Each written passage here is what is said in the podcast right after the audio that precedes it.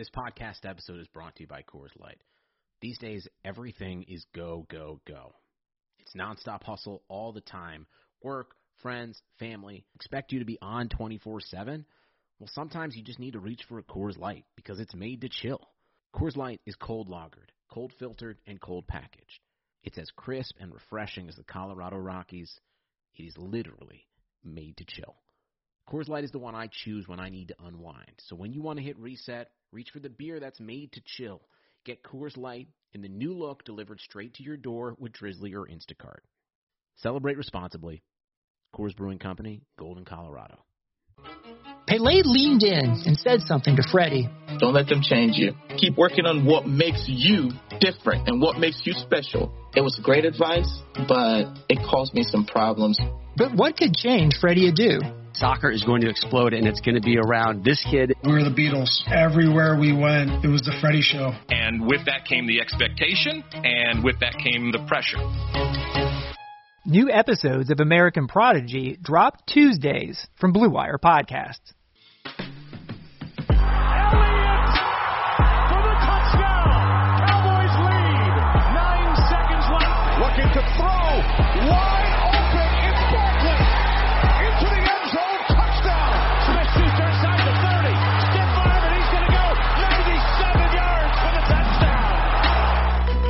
Welcome into the Fantasy Football Mailbag, a RotoViz podcast. This is the December 18th episode, and we, as always, are dedicated to answering all of those fantasy football questions. I'm your host, Mike Randall. You can follow me on Twitter at Randall Rant, and today we bring back a RotoViz regular, John Lipinski. He's been a writer for RotoViz, Dynasty, Best Ball. He's doing NFL futures and props with at Bet the Prop. He's focusing on the New Jersey books. Jersey Pride here, joining the podcast this week. Great guy, fantastic, really smart, great knowledge and strategy for us. So very excited. Fantasy football playoffs in full effect. John Lipinski is here. Follow him on Twitter at ff underscore ski ball.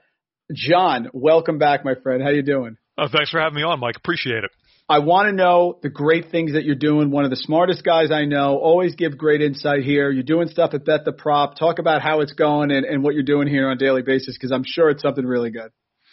Sure, yeah. So, I mean, especially with the pandemic this year, I, I had a tough time really getting into a ton of best ball this off season because it's like hard making that that season long investment. But but even last year, I'd started focusing more on props with the, the NFL props. You know, you get a real immediate return to it instead of you know waiting the whole season yep. to get that payoff. You can get you know just right that week, bam, bam, bam. You make a bunch of plays, and if you're right, you get paid. If you're wrong, you don't.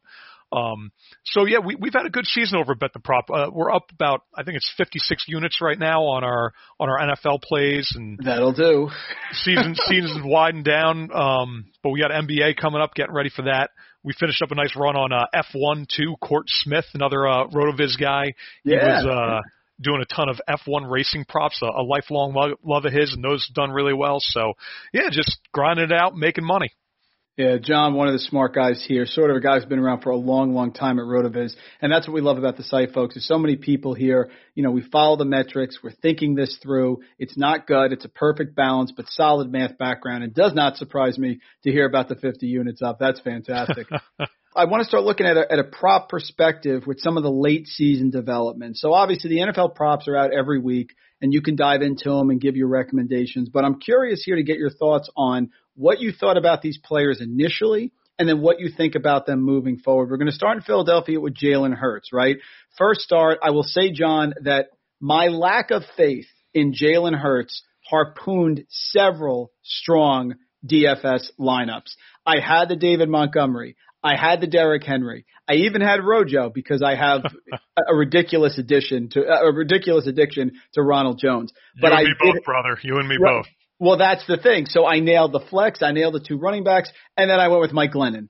So I, that's what happened to me. If I only had believed in Jalen Hurts, did you believe in him right away? And what do you think now, rest of season? Is there some value there with the 100 yards rushing that he had last week? Yeah, I mean, it always comes down to with these rushing quarterbacks, if they've got the potential for rushing yards, they're always going to have that you know, high floor with a crazy high ceiling too, because he could always run for two touchdowns and 100 yards. It, it's a possibility. And what we saw out of him this past week, we're not going to see that every week. He's not going to average 100 yards or anything like that, but we could certainly see it happen again. And, uh, you know, let's say he runs for 40, 50 yards.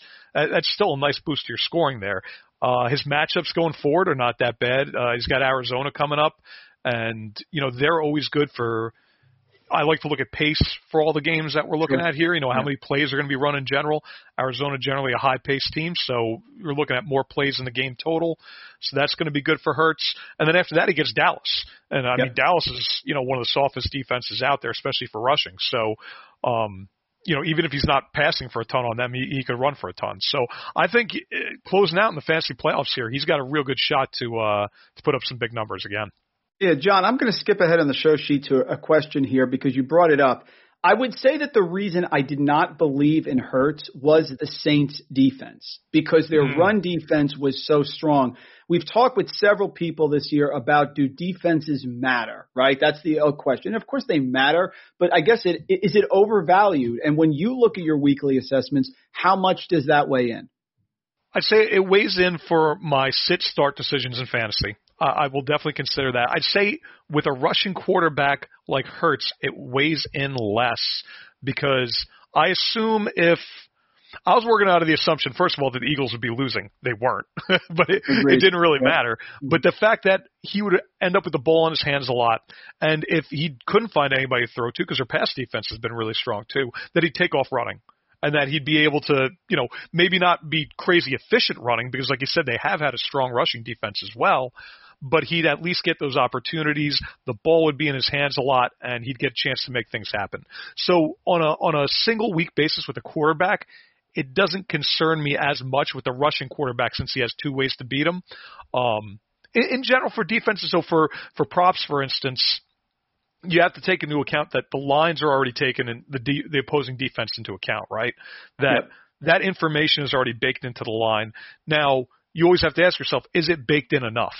You know, is is this is this too much uh, being put on the defense? Are are they are they dropping the line too much due to the defense do a good defense?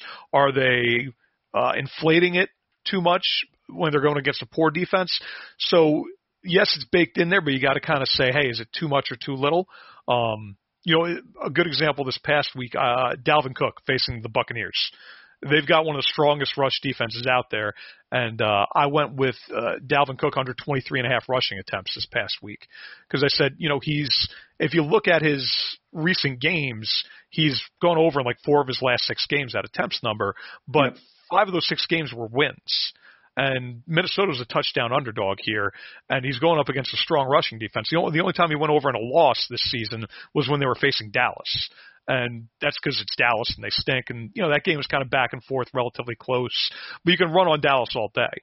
So um, even though Minnesota kept us close, and hey, if if the, if the field goal kicker was making his kicks, they probably should end up winning the game.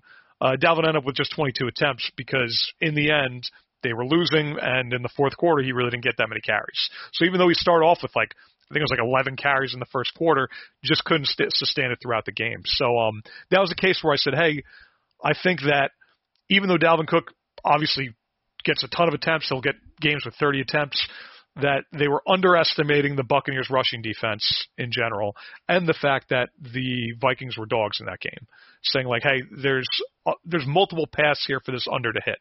Either, you know, the the Vikings are losing and he's just not running that much because they have to pass or even if the Vikings are winning, they're just not having success on the ground. They say, "Hey, let's turn to the short passing game or something because we can't run on these guys." And it, it turned out they actually could run decently on the Buccaneers, but the other thing hit of the the Buccaneers got up on them and they had to abandon the run. So It's funny tying in Dalvin Cook. Full disclosure here, John. I'm lighting a novena. I am 13 and 0 in the Sirius XM Fantasy League. Ooh. Most points. I have a battle this week and a battle next week to the title. The pressure is insane. So I do have Dalvin Cook. The next guy I'm going to ask you about is also on the team, Taysom Hill. So what are you hearing about Taysom Hill next week? Obviously, I'd love it if they rest Drew Brees. That goes without saying. But what are you hearing about Hill?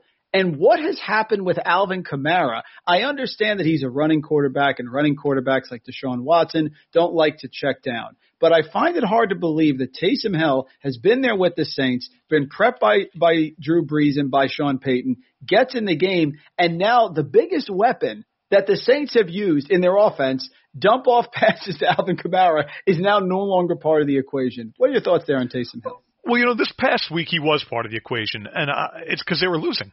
You know, I mean, if you look at Taysom's first three games that he started, they got Atlanta twice. And you know the Atlanta defense has been playing better, but the Saints got up in those games, and it's kind of like um, you know, you know the people who like to compare. We used to make fun of all these announcers who compare Taysom Hill to Lamar Jackson. You know, yeah. you'd have the you know the the Monday night announcers or whatever. Oh, Taysom Hill, he's a Lamar Jackson just because he could run. You know, um, yeah. And we're like, come on, he's not Lamar Jackson, but it's similar in that you know they can get up and then once they're up, they could run a little bit more, and there's more things they can do. And then you put them in comeback mode, and things get different. You know, things change. So they had Atlanta twice, got up on them, and then they had the Denver game where Denver literally didn't have a quarterback. So I mean, he was never going to throw a whole lot in that game. And Kamara was also hurt a little bit too. He he had a foot thing I think going on, and now he's looking healthy again. So I think that his uh his ten targets we saw this past week. I think he had ten targets. Kamara did. Yeah. Uh, I think that's something we'll see more of going forward in games where the Saints are maybe trailing or it's close, even with Taysom Hill in there. I mean, if, if Drew Brees comes back, obviously all bets are off, and it sounded like maybe he's trending that way. It's it's hard to tell, but against Kansas City, you got to figure there's a good chance the Saints are going to be trailing. So I don't think we're going to see 10 targets out of Kamara necessarily, but I think it's going to be a lot closer to that 10 this week than the like two or three we were seeing in the previous weeks.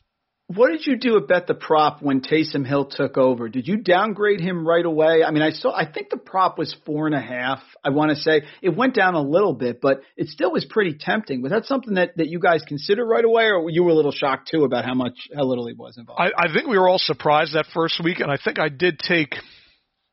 I want to say I don't remember if I took receptions or receiving yards over, thinking that he'd still get a decent number of targets, and he didn't. So missed on that.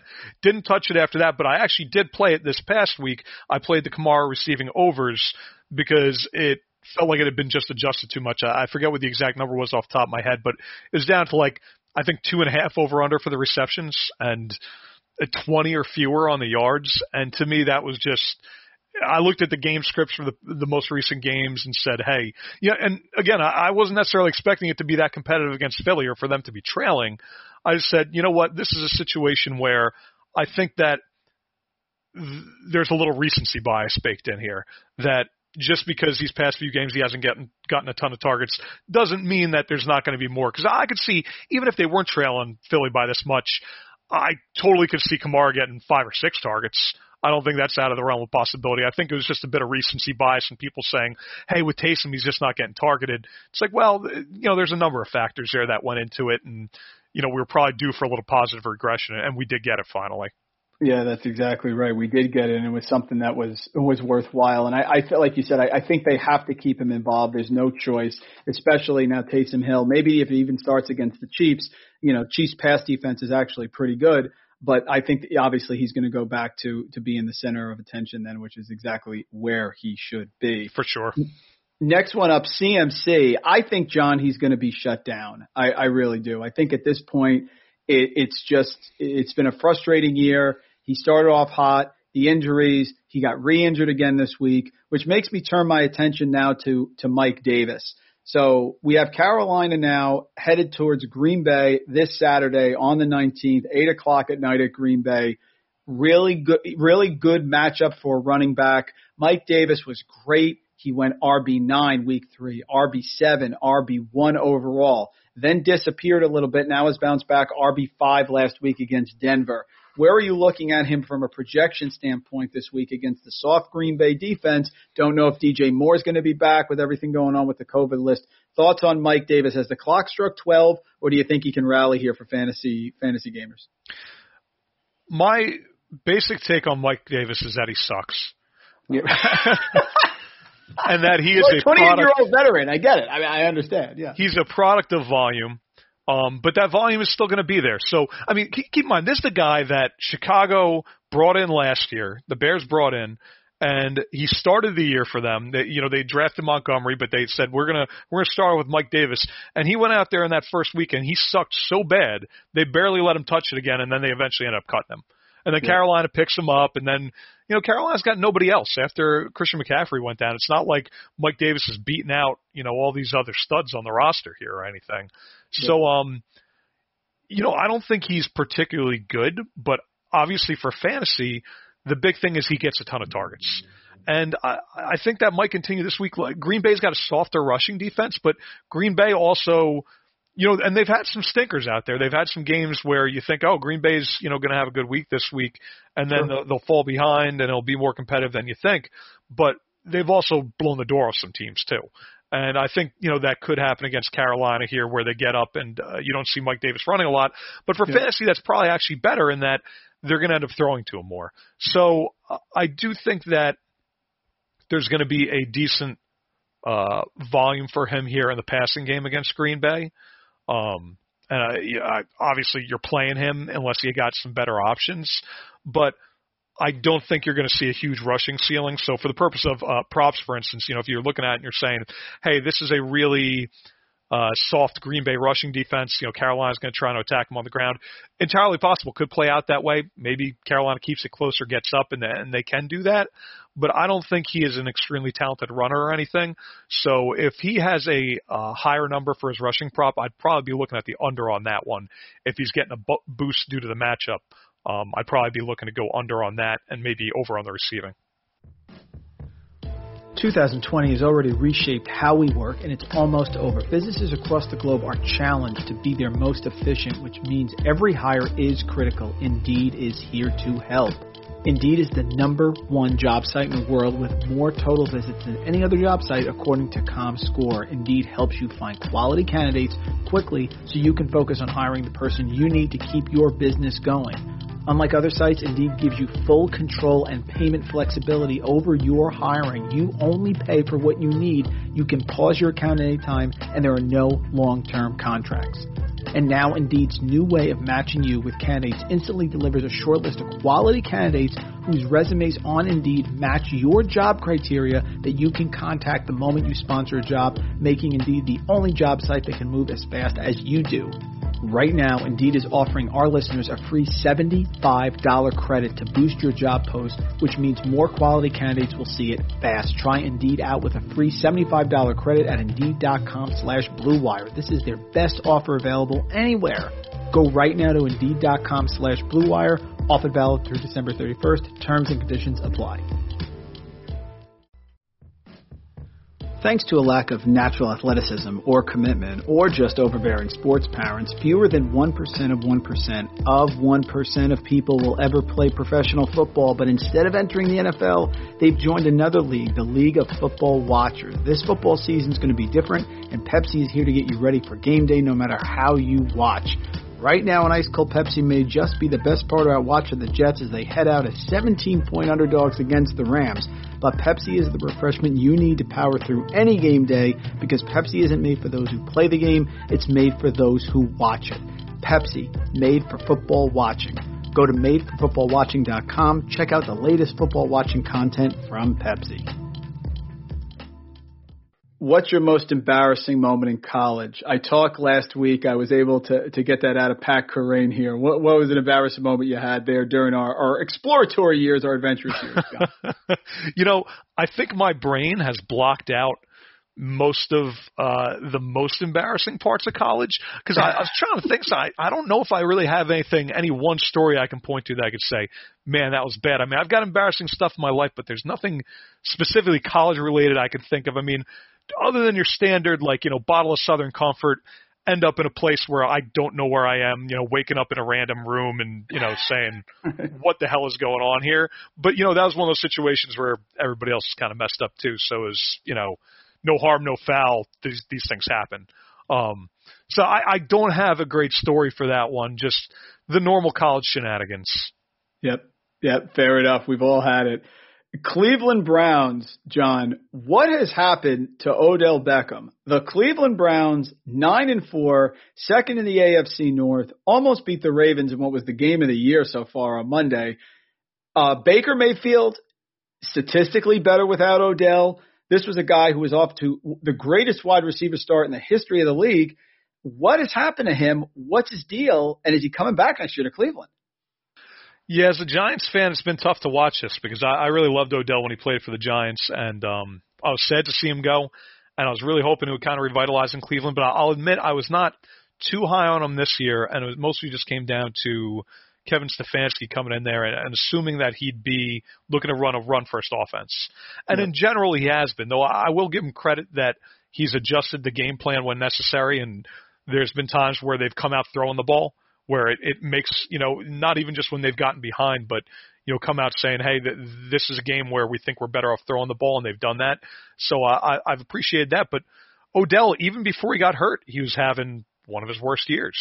And just from watching him, even with uh, you know his latter years with the Giants and then his, his year with Cleveland here, um, it's just looked like he's just not on the same page with his quarterback. And do you blame that on the quarterback? I mean, it's it's easy to do that and say, oh well, it's a, a new offense, new quarterback, you know, uh, struggling to get on it. But you know, you can't make these excuses for you know great players. If if it's a great player, a great player's going to find ways to to make things happen, and he just hasn't. And he's going to be 29 next year, coming off a major injury. And uh, you know, I think he'll be back on the Browns because I think the Browns are contenders and uh, they're better off with him than without him. But the days of the old Odell Beckham we're used to might just be gone.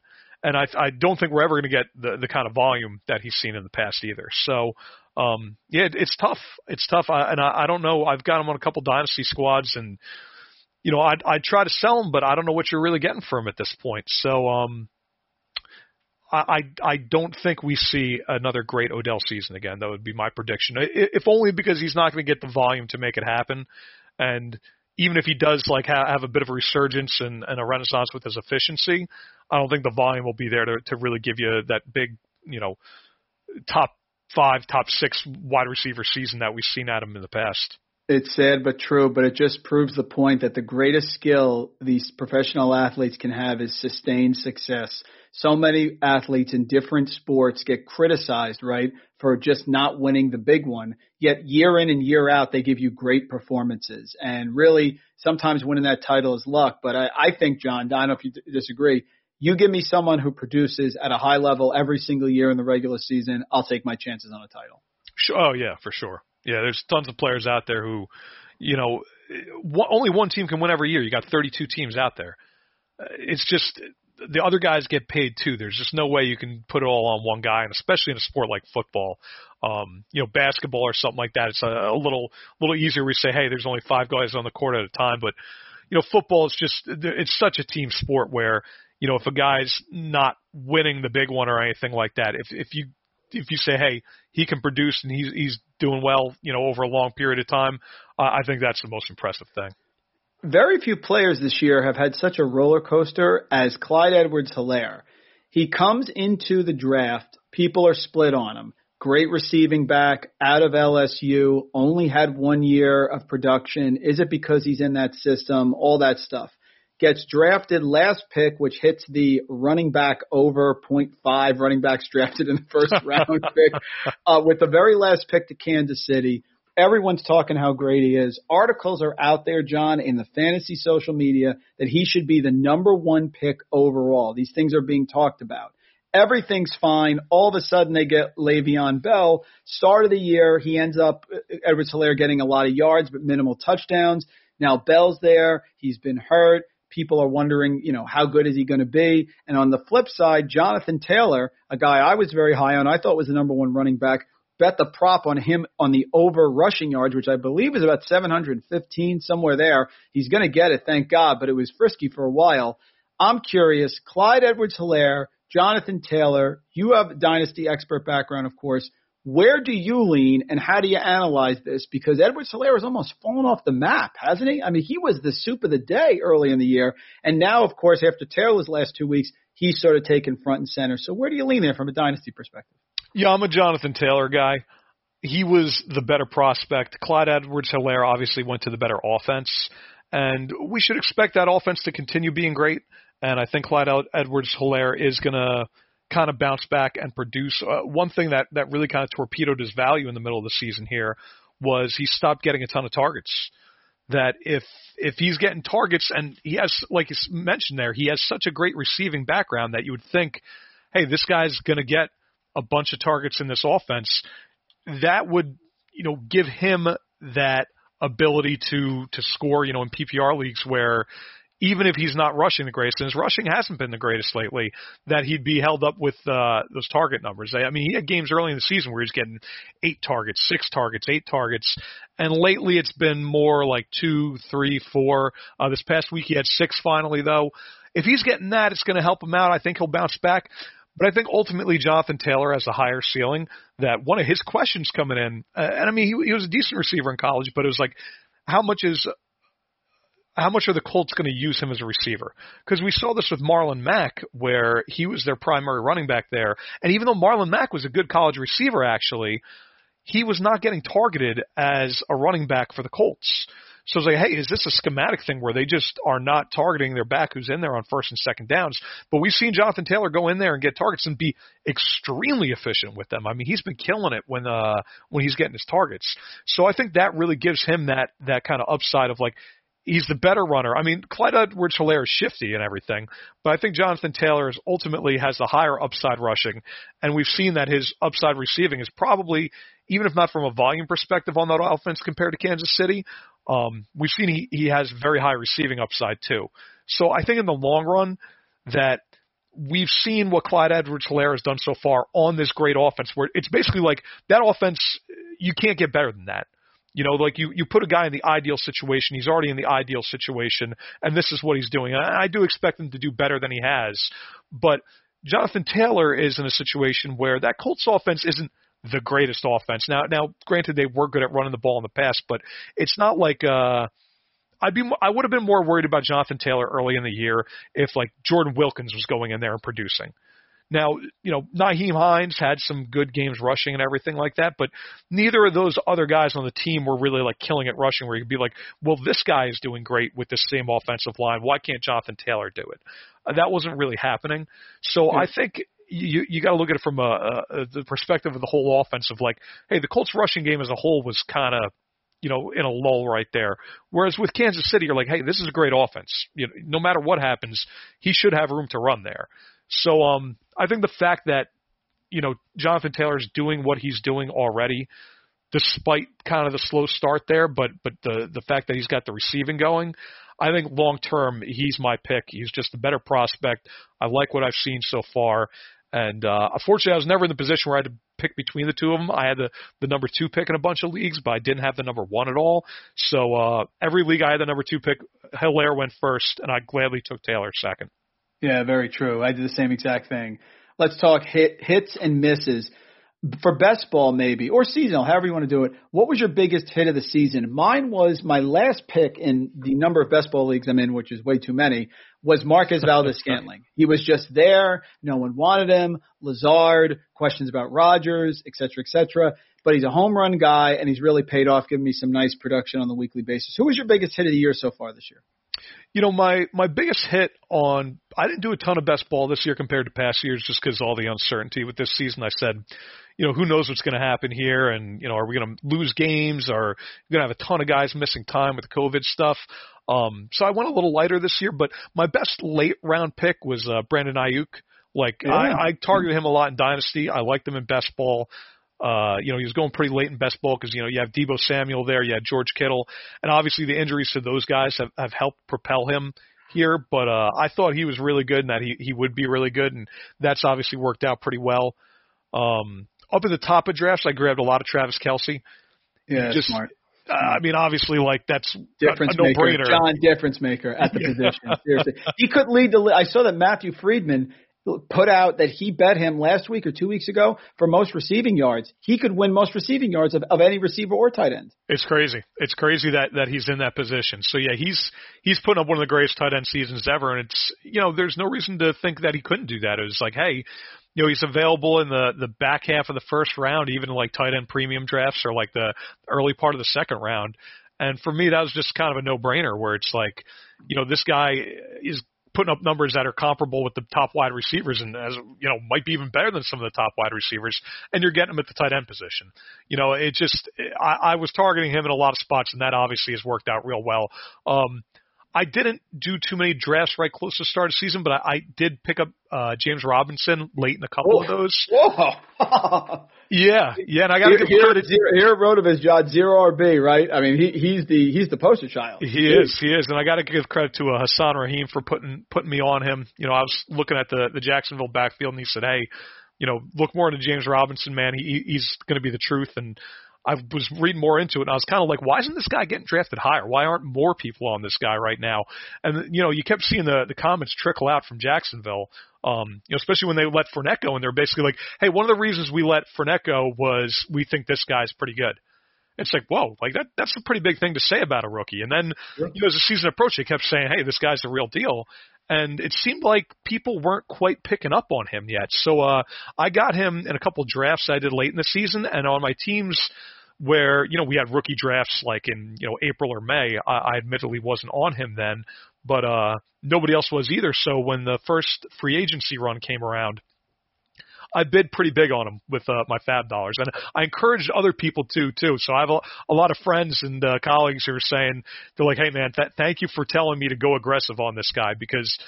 You know, he he ended up winning me my league, and uh, honestly, I got him in I think like seven or eight out of like nine or ten dinos. You know, I, I missed them in one or two leagues or something like that. But I, I was very aggressive with my bids. You know, it's kind of a philosophy of mine now to to go big early in the season if you got conviction and just just go for guys like that because you can end up getting a difference maker like him. And honestly, like you know, as kind of a zero RB guy myself. I have a lot of teams that are extremely strong at wide receiver, tight end, and everything, but you know, kind of patch things together at running back year to year, depending on you know the team and he was a lifesaver in those leagues. You know, he's he's my, I've had a very good fantasy season. I mean, I've I had one league where my team missed the playoffs, and numerous leagues where I got first round bye. So, uh, and a lot of credit to James Robinson for all that.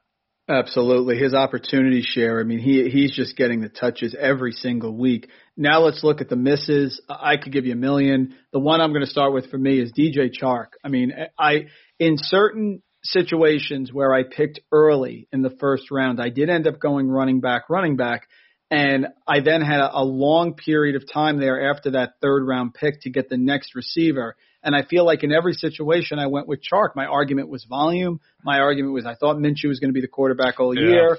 And it, it just hasn't worked out for me. And Keelan Cole looks like the better option here coming into week 15. Who's a big miss for you this year that, that you kind of were surprised at? You know, I like Chark too. I didn't go too hard on him, but uh you know, he definitely was kind of a disappointment. I think that's a combination, obviously, the quarterback situation and injuries. Um, you know, that that played a factor into it too. So definitely a bummer. You know, fingers crossed we get a real quarterback there next year. I, not that I mind Minshew, but um, that he can he can do better next year. You know, one of my theories this year was that this is a really good wide receiver rookie class, and some of these rookies that you could get late in redraft would come through and, and put up some pretty big points. That you know you could get some of these guys later that. Uh, especially if you were going, you know, wide receivers to the top and then hammering the running backs, you know, through rounds like, you know, say like round six through ten or something, you know, picking up some of these secondary running back kind of guys. You could then, you know, get some good wide receivers in rounds eleven and twelve, some of the rookies. So Aiyuk might have been a hit for me, but other guys I was on were Ruggs and Reagor.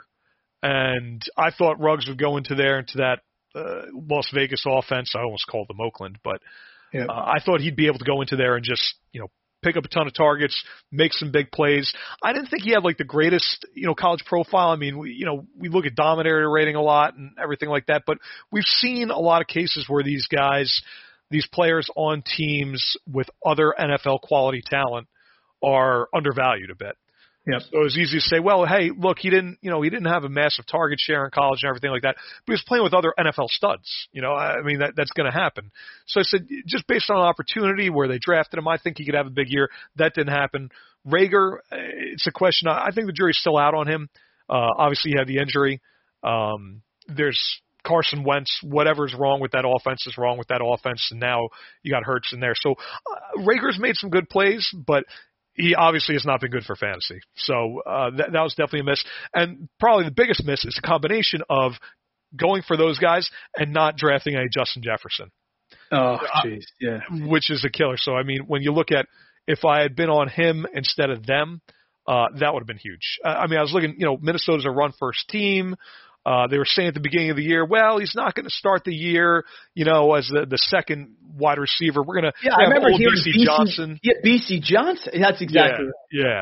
And so you're you're hearing all that, and you're like, well, maybe they're going to work the rookie in slowly. You know, they're not going to be a high pass volume team. They're going to really run it with Dalvin, and then obviously he turned out to just be an absolute stud. So not drafting him and then drafting these other guys who turned out to kind of bust. That that was a pretty big swing in those rounds. Of if I'd gone him over them, could have been an even better year. Those that listen to the podcast regularly know it's coming. Breakfast, John. What do you have in the morning? What's the preference in the Lipinski household? See, I am not a big breakfast guy. I, there's a lot of days I just straight up skip breakfast and then go for a bigger lunch. So, um, my my thing though, as a Jersey guy, we've got some of the best bagels in the country here. Yes, we do. Yes, we do, sir. So if if if I'm going for like a nice, you know, picking up breakfast somewhere, I'm going for a bagel. Um, my my tops are everything bagels, pumpernickel bagels, and poppy seed. Though that that's that's my leans there. Sesame seeds are up there too. Um, you know, just a regular cream cheese, maybe maybe a little fancy cream cheese from time to time. Get a little like olive cream cheese or scallion cream cheese or something a little crazy. But uh, definitely definitely a bagel guy if I'm uh, treating myself to a good breakfast. Let's do a little word association. I did this last week. Give me a word and then maybe a brief explanation.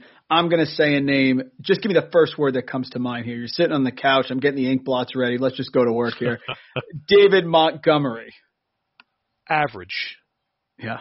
Yeah. I, I think yeah. he, uh, I, I actually like him coming out of college. He breaks a lot of tackles, but I don't think he has the burst to do a whole lot with them. Uh, but he catches passes too, so I think he's one of those guys just going to hang around and produce and never be too great, never be too terrible until you know it's something happens. So, Myles Gaskin, sell. Yeah. He's a he's a good receiver, but I don't think he's a special runner. Uh, the Dolphins seem to like him, but uh, I think he could easily get replaced at some point or have his role reduced. I mean, he's I, I actually picked up a lot in free agency this year. He's been good to me, but I don't think he's something long term. This next one, he had his own draft level to me. There was robust RB, there was zero RB, and there was Kareem Hunt RB because he was right in the middle. Kareem Hunt. Uh, contract. Mm-hmm. He's in Cleveland for the next two years, and it's going to be the same as this year, where he he's going to have big games and he can produce. And uh, I do think he'll be a bigger stud than he was when Chubb missed time this year. He didn't really have great games, but I think he has potential for that if Chubb misses times again. But you, you basically get what you get for the next two years. He's stuck in Cleveland. Saw this guy being talked about on your Twitter timeline, DeAndre Swift. Stud. I, I love Swift. I think he was one of those running backs that, uh, you know, people were getting a little down on, and people didn't like Detroit as a destination. And you know, obviously Patricia had a lot of fuckery there with uh, Adrian yeah. Peterson and running him on first and second down throughout the start of the year. But I think DeAndre Swift, uh, I like him. I think he's going to be good for years to come. Hopefully he uh, stays healthy and everything. Uh, I think he's a stud. And Lynn Bowden. Hmm. Eligibility. will he be the waiver wire at least this week for sure? Will he be a running back going forward? Is is a question that uh, he is looking like a wide receiver. You know, he has running back eligibility in a lot of leagues this year. Um, he's an electric player. He's exciting, uh, but it, it's going to be interesting to see what his role is going to be. I, I think I think he looks great with the ball in his hands. It'll be interesting to see how they use him going forward. Thank you, teacher time. Give a shout out to someone you feel had a big influence on you as a kid, college, however you want to go with this question. Just an educator here. We, we appreciate the educators here at Rotoviz. want to get some good vibes going. Uh, who's someone here that you want to thank? You know, I, I had a lot of great teachers growing up. I, I really liked the schools I went to, and I, I think I had great teachers. But uh, I got to give a shout out to my uh, my fifth through eighth grade English teacher, Mrs. Pizza. She uh, Mrs. Pizza? Did yeah. Well, you, you pronounce it pizza, but it's spelled pizza. P I Z Z A.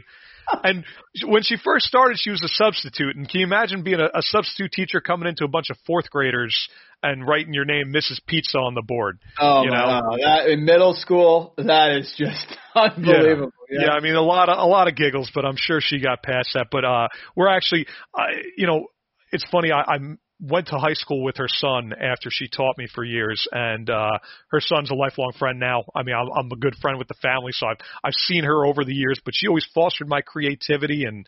You know, even even as an adult, she she helps build me up and, and says, John, you were always very creative, and I, I love what you did, and you know, you should keep using that creativity. So she's uh, even once I was out of school, she's been uh she's been an inspiration to me. So great teacher instead of going redraft lightning round, what I want to do is I, I want to look at some of the week 15 matchups that are on your radar. I understand that the prop totals don't come out right away, but I'm just curious. I'm going to name some players who may be in easy or hard matchups and just give me your, your feel, having looked at them every single week, how you think it's going to go. This one is selfish as well. Buffalo is going to Denver. Okay. And we know the Denver defense can always dial one up. They're going to be competitive there. Vic Fangio is going to do something, but they are down some guys in the secondary. I'm curious how you think Stefon Diggs is going to do out there in Denver. So give me the passing attack here for the Bills. Allen Diggs, what do you think? For Diggs, he just gets such good, consistent volume that I'd be scared to bet an under on him. I, I don't yeah. think I've bet an under on Diggs all year. I've definitely hit his over on receptions. That a lot of weeks you'll see him open with uh, a five five, a little bit juice to the over, and then it'll move up to a six or a six five. And uh, I've hit his reception over a bunch of times so far this year. Uh, Denver, like you said, their their defense is a little Jekyll and Hyde. Sometimes they'll have these weeks where they kind of shut everybody down. Um, he'd probably be a no play for me, depending where his line is. But if if they gave me five five without too much juice, I'd probably still lean to the over there. Curious on your gut reaction here with Kansas City going to the Saints. Saints obviously fall apart against the Eagles defensively, can't stop Jalen Hurts, but you want to say that was like a new trick or something and they weren't ready for it, fine. But you know Payton's been ready for this game. Patrick Mahomes, that offense, Tyreek Hill on the carpet. Is it as easy as, listen, it's the Chiefs, nobody stops them? Or do you think the Saints defense can actually bounce back here and maybe you downgrade Mahomes a peg, let's say? Or uh, like, is Tyreek Hill coming in New Orleans and just going to continue to go flying down the field? Or do you think they finally may be able to limit him here in a huge matchup that could be a Super Bowl preview? They might be able to slow Tyreek down, but they're not going to be able to slow the whole offense down. The, you, you got to make a sacrifice somewhere. I think the Chiefs are going to keep rolling. I think the the only way they're going to be able to slow them down, I think maybe part of their problem last week versus the Eagles is they weren't able to sustain their own drive, so they kept giving the ball back to Philly. Um, if they're not, it really a lot of it might come down to Taysom Hill. You know, if he's starting again, can the Saints keep their drives going? Because I think the best way to slow Kansas City down is keep them off the field. So if they're going to struggle again like they did versus the Eagles, not convert and get these first downs in the in the first half there, like they were struggling to do this past week, I think that um, you know they're, going to have a really tough time of it because I I think Kansas City is just Kansas City, like you said, that there, there's nobody who's really going to completely slow them down.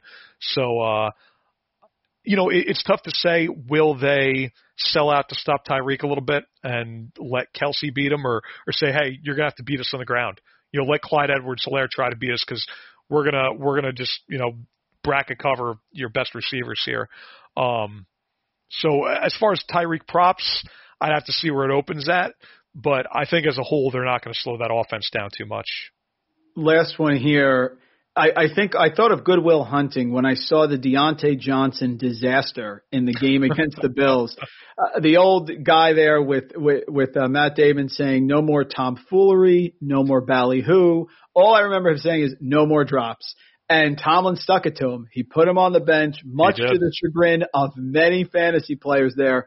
How do you look at the Pittsburgh wideouts? Do you think they will go back on Monday night at Cincinnati to try to get him going? Or how would you look at that group as a prop there? Because you have Chase Claypool, uh, James Washington's now an issue. Juju is consistent. Do you like one over the other here? How does that factor in after what went on last week in, in Buffalo? I think they go right back to Diontae and they, they give him plenty of work. Um, he he did come back in the second half and he looked good. And he, he I think he's obviously the guy who gets open most there. I think all those receivers are really good, but I think he gets open and they need him as part of that offense. I will say we I Bet the Prop we hit uh, James Washington overs the past two weeks. Uh, that good one. Uh, two weeks ago, Roethlisberger was talking about getting him a little more involved, even before the Diontae drop issues were really becoming a thing that was talked about. So, um, you know, he he's had some low numbers where it's been like 17 and a half receiving yards the past couple weeks or somewhere in that neighborhood. Uh, and he's hit the over both weeks in a row. So it'll be interesting to see where that one opens up this week. And I think, you know, uh, again, based on them wanting to get him more involved even before, you know, the Diontae stuff popped up, you know, where, where they benched him in the first half this week, I think that you'll still see James Washington getting three or four targets or something like that. So it'll be interesting to see where they set his line. Um, I'm not sure what Pittsburgh is going to do. It sounds like James Conner's banged up, but we saw Pittsburgh early in the year running at a decent amount, uh, at least compared to what they started doing, where they've just gone almost completely to that short passing game. But you've also heard Ben Roethlisberger start talking about, hey, we need to run it more. So I, I kind of question: Are they going to stick to this, or going up a, against what is a, a bad team in Cincinnati? And they have a, a bad rushing defense, are they going to say, hey, well, let's try and give Benny Snell a few more touches here, you know, if James right. Conner can't play, and move away from that short passing game a little bit. So I'm going to kind of monitor that one going into the week, see where the lines open. Uh, I'm not probably not going to be looking to smash overs on anybody. I mean, in general, uh, I'm looking at the unders first. Uh, I always look at the unders first uh, before the overs. That they're generally better bets for everything. So uh, I, I do still bet plenty of overs, but um, unless it's a real smash spot, I'm not going to go out and run out and say, yes, I need to bet some overs. So with the way Pittsburgh is, especially, you know, how hard it can be to predict their target distribution there, um, I'm going to have to see where those lines open and, and, and see what's up with that and see where the rushing lines open too. Cause I could see, again, if Conner can't play, maybe Benny Snell gets some more rushes and stuff like that. So we'll, we'll see what that happens with that. You got a movie that you like with a surprise ending? I, I've used this to see some great things that I've never saw before. Get Out was fantastic. Knives Out I watched recently. Very Tricky good. ending, suspenseful. Something you like here that that uh, you prefer to watch if it's if it's on. Uh, one movie I watch anytime it's not on TV too much anymore, but every now and then you'll see it come on. Is uh, it's from it's like from '97 or something like that. It's uh, the game with Michael Douglas. Have you ever Ooh. seen that one? Ooh, I've heard of it. Yes, I have not seen it. Yep. That Michael Douglas, Sean Penn. I mean, it's it's a really kind of interesting movie. It's David Fincher directs it. Um, it's it's a really kind of you know mindfuck kind of movie where you're like, okay, what's what's real and what's not? You know, like Yep. what's what's going on here? Is it uh, you know, is this all part of reality? Is this person in on it? Uh, so it, it kind of keeps you guessing up until the end, and and you're not really sure what's going on. And it, it's pretty fun like that, where where it's it's a mystery a bit. So that that's a good one. Oh, good one, great one. I got to check it out. That's what I do here when I'm up doing my my handicap and my articles. I need something to watch. This is this is great. Head, heading into week 15, I'm looking for a pick. I'm looking for a game or a spread or something that you like here coming into week 15 that maybe you have a lean on. Anything out there that, that grabs you? Yeah, I mean, I try to bet some spreads, you know, to balance out my action a little bit. I mean, if you're a long-term winner, they're going to limit you on props no matter what you do, but Mhm. it can be a little bit slower if you're not exclusively hammering props and you're you're throwing some decent bets on sides and totals. Um, I like Tampa Bay minus five and a half a little bit this week. That um, I got I bet them last week too and got a bit lucky that you know the Vikings kept missing field goals. Mhm. But at the same time, I think that you look at where they're at as a team that they've got that strong rushing defense, and yes, Dalvin was able to run on them a bit uh, this past week, but that's not going to be the case against the uh, the Falcons. You know that Atlanta, uh, Todd Gurley. I, I'm I'm going to be looking at Gurley unders this week. He has not broken, if they even have a line for him. I mean, I, I got to see what his health status is, but he hasn't broken 30 yards rushing in the past three games. Ito Smith is not anything special.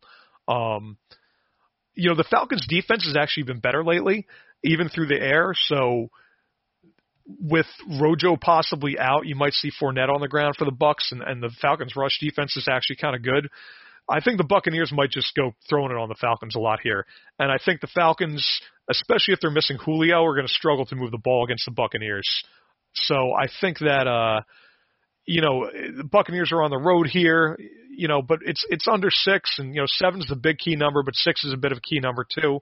Uh, so as as long as this this number is under six, I kind of favor the Bucs on that one. Looking for a cheap DFS play at running back, wide receiver, or tight end. Tight end, of course, is a wasteland. But running back specifically here, because a lot of people are going to want to play Derrick Henry at home against Detroit. They may like Dalvin Cook against Chicago, or maybe they're going to have to try a different build. Let's start with running back. Is there a, a cheaper DFS running back out there that you think maybe could surprise that can get you there, get people there if they need savings? You know, looking through the list here, um, the one guy that has me interested in tournaments, I think, will be an interesting pivot. If if Raheem Mostert can't go, you're going to see Jeff Wilson highly owned. Yep. You know that he's 5100 on DraftKings. They've got a cake matchup against the Cowboys, so you're going to see a ton of Jeff Wilson. I think that um, Damien Harris makes some sense as a pivot off of him. Uh, you know, New England's facing Miami. You know, New England wants to run as much as they can. Uh, Miami, they're stronger against the pass than the run. So Damien Harris, I don't like that he doesn't get a ton of targets, but yeah, I can see them loading him up with touches, and you know if he can punch a couple touchdowns in, uh, I think he can make a nice lower owned pivot that he's at the exact same price as Jeff Wilson. So uh, I think it's one of those ways to kind of pivot off that ownership of saying, hey, Jeff Wilson's going to be super high owned as this guy with a great matchup and, you know, theoretically getting a lot of touches if Mostert is out. Um, that a lot of people will be on him instead of Harris. Uh, so I'd, I'd like Harris to kind of take advantage of that ownership. What about wide receiver? I, I kind of like Mecole Hardman. I think that maybe he can pop there on the carpet, you know, as a cheap play at 3,400. Is there a cheap wide receiver you like? Yeah, Hardman's nice and he's cheap, uh, and he's always got that chance for a huge game. You know, one guy I, I always look at, and he has yet to have that big game, but he's getting the air yards, and he's had games with nine targets, eleven targets, and he just hasn't had that big signature game yet. Is uh, Darnell Mooney? Yes, another and, good one. Yep. You know, it's it's easy to make fun of you know the the Bears and Mitch Trubisky and everything like that, but you know Mitch hasn't played terrible. You know, I mean, they, they, he's been out there doing okay, and they get the Vikings, who the Vikings have gotten torn up through the air by some teams. So I think it's one of those things where you know Darnell Mooney has been had a couple games where if if he gets hit in stride with a long pass, you know, he could have added like, you know, he could have easily gone on a, over 100 with a touchdown and like six catches. So I'm, I'm going to say Darnell Mooney at 3900 this week on DraftKings is a decent play. Again, he's he's kind of a, a you know a what the heck kind of guy of like, hey, he's not going to be high owned, um, so he's a GPP play, not a cash play. But I think he he might be overlooked by a lot of people. And lastly, what about tight end here? Irv Smith popped last week, had a nice game there. Dan Arnold has become Mr. Red Zone. Anybody down there at the bottom that you like for a cheap tight end this week? You know, I mean, all the tight ends are kind of cheap other than the top guys right. because yep. it's just been so crappy this year. Uh, Jordan Akins dropped an easy touchdown last week. He, the sun got in his eyes. Um, you know, I think that uh, Cooks is probably going to play this week, but you know, you still got a bunch of weird guys there playing receiver for Houston and uh, I think that Akins, you know, could could have a decent game. Uh, and on the other side of that, uh, Indianapolis, uh, I think Trey Burton and Mo Alie-Cox are both kind of banged up. They both have sure. a knee thing and missed practice today. So I kind of want to see how that one plays out. And if uh, one of them misses, then the other guy or even Jack Doyle. I mean, I don't really care for Jack Doyle, but if one of those guys misses, then the other guy immediately becomes a little more interesting between Burton and Cox. So um, I, I'd, I'd look at them potentially, one of them potentially as a cheap option there. Very fair. Uh, John, this has been amazing. Let's look into the crystal ball. Last question, I'll get you out of here. Week 16, always an issue. People, no guts, no glory. I remember one of my fantasy titles started Brock Osweiler at home as Denver at my QB because I thought it was actually a good matchup. So sometimes you get a little crazy. Last week, Fitz went, last year, Fitz went nuts, four touchdowns against Cincinnati. Is there a week 16 guy? If you look at the schedule and you go, you know, he may be available or he may be on your bench, but he honestly could bring you home a title. Uh, well, I, I just touched on this actually. Uh, sticking with quarterback here, Mitch Trubisky. Mm-hmm. He's got the Vikings this week, and then he's got the Jaguars in Week 16. And yeah, you can run on the Jaguars too, but um, you know the Jaguars have actually kept a lot of games pretty competitive. So if Mitch has to go out there and throw against that soft Jaguars defense, uh, I don't see any reason he couldn't have a good game. He's had, he's had a couple good games recently. I, I actually picked him up and had the guts to start him in a league where it's like, you know, I've been kind of streaming quarterback after Dak got injured, and uh, you know, I said, hey, you know, when he Mitch has got a good matchup, you know, they seem pretty committed to him. They, it doesn't look like they're getting ready to bench him for Foles again or anything like that. Uh, he's been playing well. He's got a little bit of rushing upside. You know, he, he can run it there. And uh, you know he's been he's been playing okay lately, so I think I think Mitch makes for a decent play, decent stream for these final two weeks. If you're like me, where you lost a guy like Dak or you know Joe Burrow or something like that, and you're you're kind of just piecing it together at quarterback, uh, I think you can do worse than Mitch. Folks, John Lipinski, one of the brightest in the business, does great work here at RotoViz, Dynasty, Best Ball, Props, whatever you want.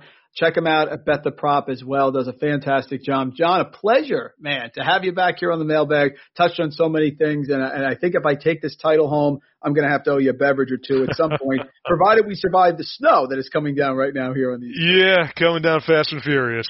Thanks for having me on, Mike. Thank you for listening to RotoViz Radio. Please rate and review the podcast on iTunes under the Fantasy Football Mailbag, a RotoViz Radio feed. Contact us via email, rotovizradio at gmail.com. We'd love to hear what you think, so follow us on Twitter at rotovizradio and at Randall Rant. Make sure you tell a friend, and don't forget to sign up for a 10% discount on our podcast homepage, rotoviz.com forward slash podcast. It's a no-brainer, folks. Thanks for tuning in.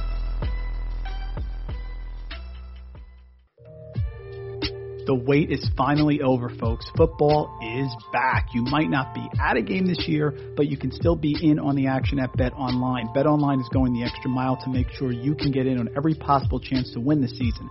From the game spreads and totals to team, player, and coaching props, Bet Online gives you more options to wager than anywhere else.